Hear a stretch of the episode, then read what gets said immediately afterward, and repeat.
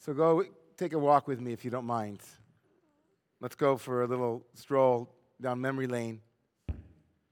So be with me now, 32 years ago, in a small neighborhood in Jerusalem called Yemin Moshe. It's a beautiful spring day. And two young men are walking with their father, not up a mountain, thankfully,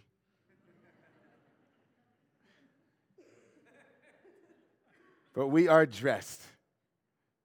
Dressed, me in my beige suit and white shirt and brown tie, my twin brother with his blue suit and white shirt and blue tie. It is the morning of our bar mitzvah. It is the morning that we have been waiting for for years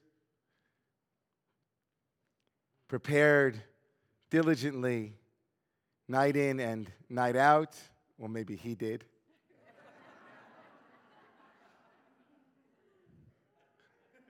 Some things never change. Amen. Vaidaber. Adonai. I had an adenoid problem. it happened to come at that moment a month before my bar mitzvah. That day in Yemin Moshe, in that, in that synagogue, was beautiful, was memorable.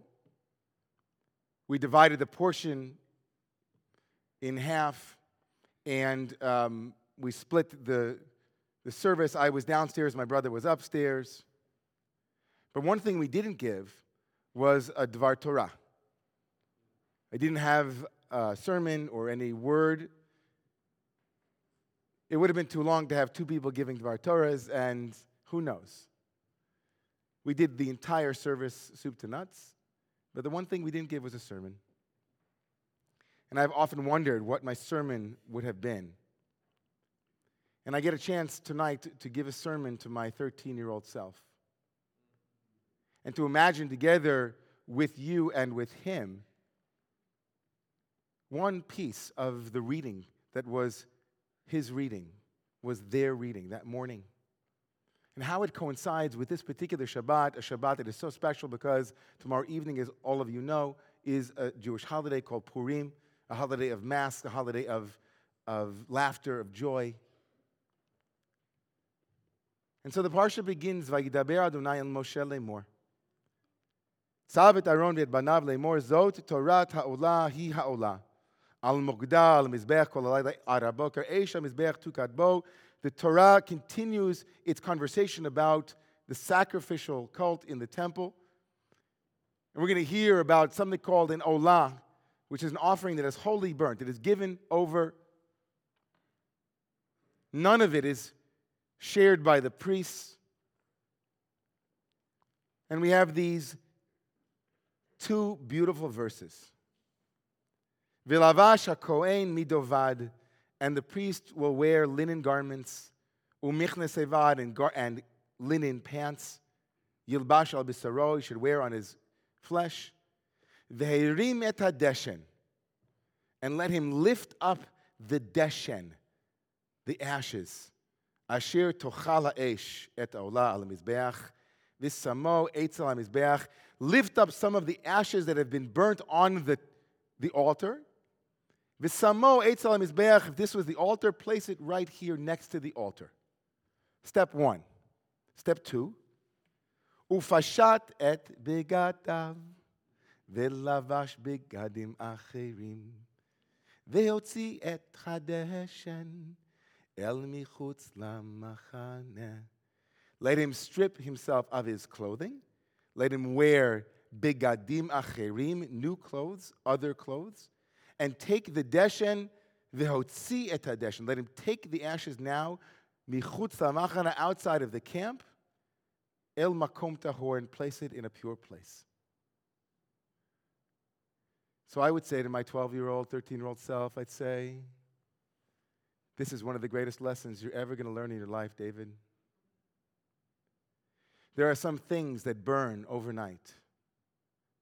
And by morning, all that's left is ash. Don't discard it. Place it by the altar, David.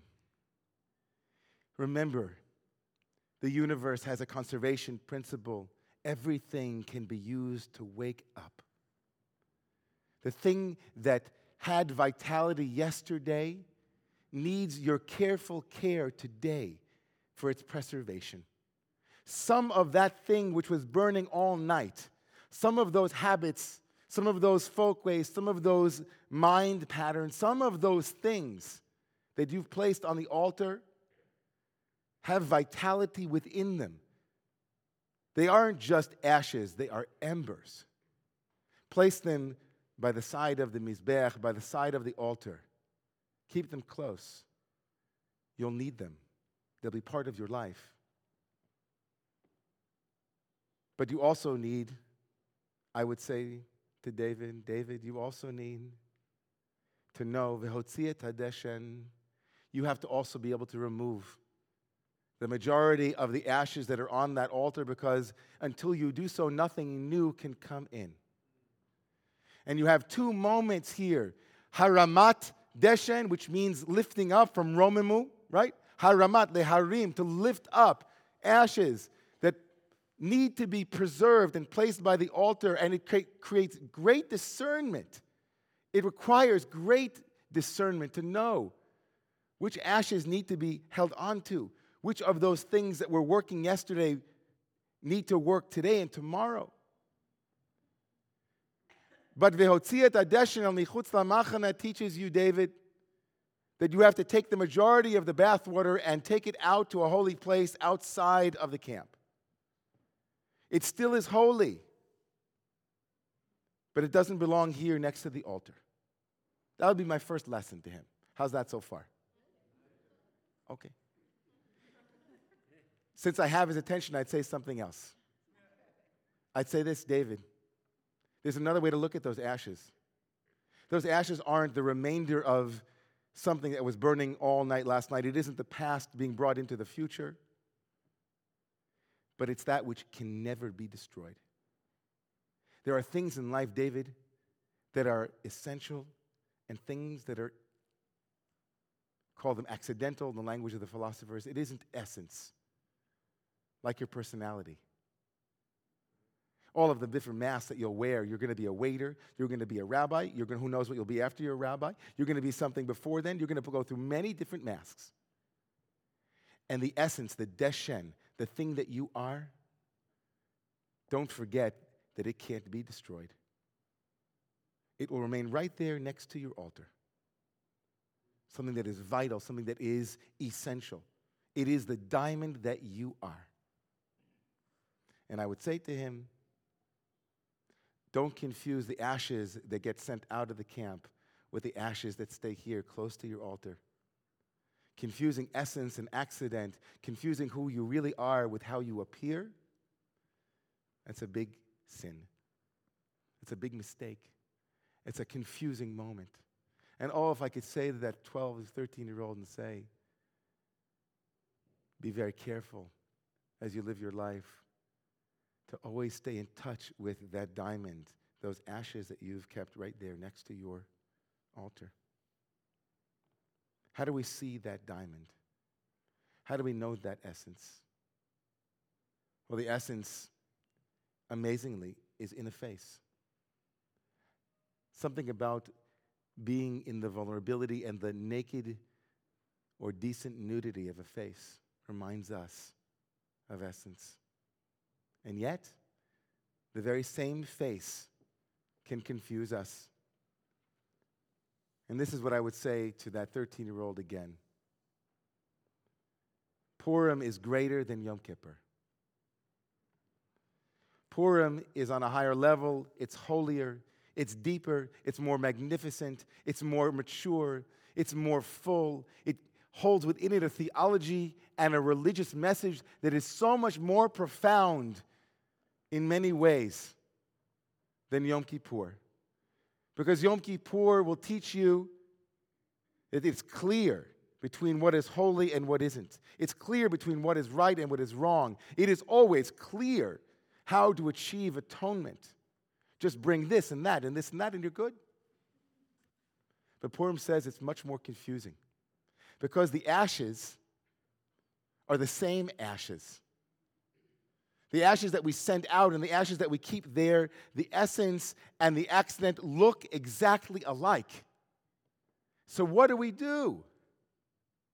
How do we know? And this is the last thing I would say to him. There's a verse here in the beginning of your Torah reading, which you've read a thousand times. You know it by heart, but you didn't get it. You need to know that the Kohen, the priest, changes his clothing.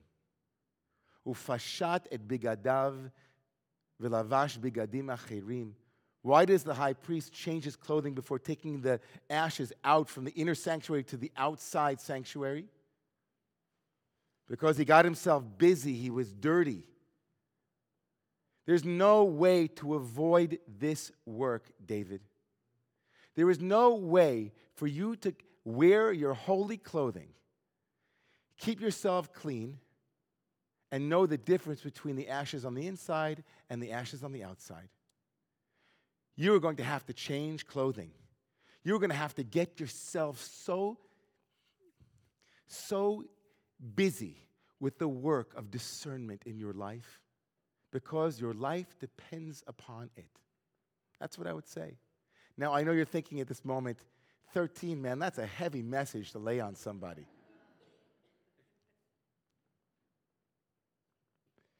Was reading a book this week called Suffering is Optional.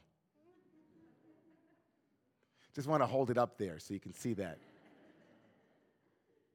Suffering is optional. Suffering is optional. Suffering is optional. Book by Cheri Huber. She's a Zen uh, teacher she writes that there are three basic, three basic rules that one should live by in order to live a joyful, happy life. One is everything, everything requires attention. Attention is the most important clue to waking up. So, David, the priest, who is the high priest, is getting with the ashes because the ashes are important. Remember that. Her second rule for being a happy person in this world is she says, don't believe anything. And by that, I think she means, for those who are saying, wait a second, I'm not sure if I believe that. One second. I think she means that not everything is as it appears. And that to some extent, we have to clear off the ashes on the altar to make room for something new. If we know everything, we never learn. If we know everything, we can't learn. So you have to clear the ashes off of the altar and make room. And the third piece she says, which I loved, which is such Purim Torah, she said, Don't take life personally. Or another way of saying that is it's not about you.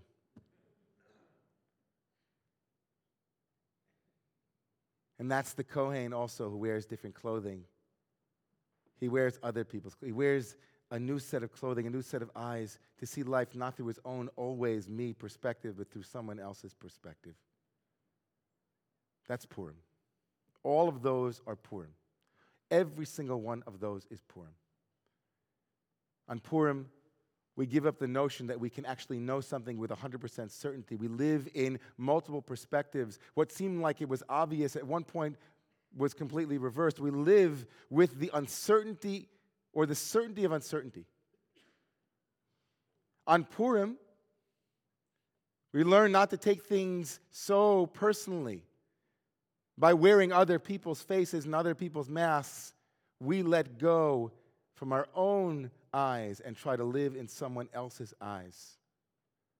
And on Purim, we devote ourselves to paying attention. All of those things this weekend. And I want to bless you. I want to bless you with a Purim and a life where we're constantly connected with those ashes. We're connected with what came before so that we can know what might come next. We're connected with letting go of the bathwater, the things that don't work, the things that no longer have energy in them. We're connected with the message of living with uncertainty, of being able to hold multiple perspectives, asking for that perspective of, I don't know, ulai, maybe. All of that. And I want you to bless me that that 13 year old that needed to hear that and give that sermon can also live that sermon as well. That there are messages that each and every one of us needed to speak at some point, and God should bless us to be able to speak them. And when we do, to have them heard. May those blessings all be true for each and every one of you. Amen.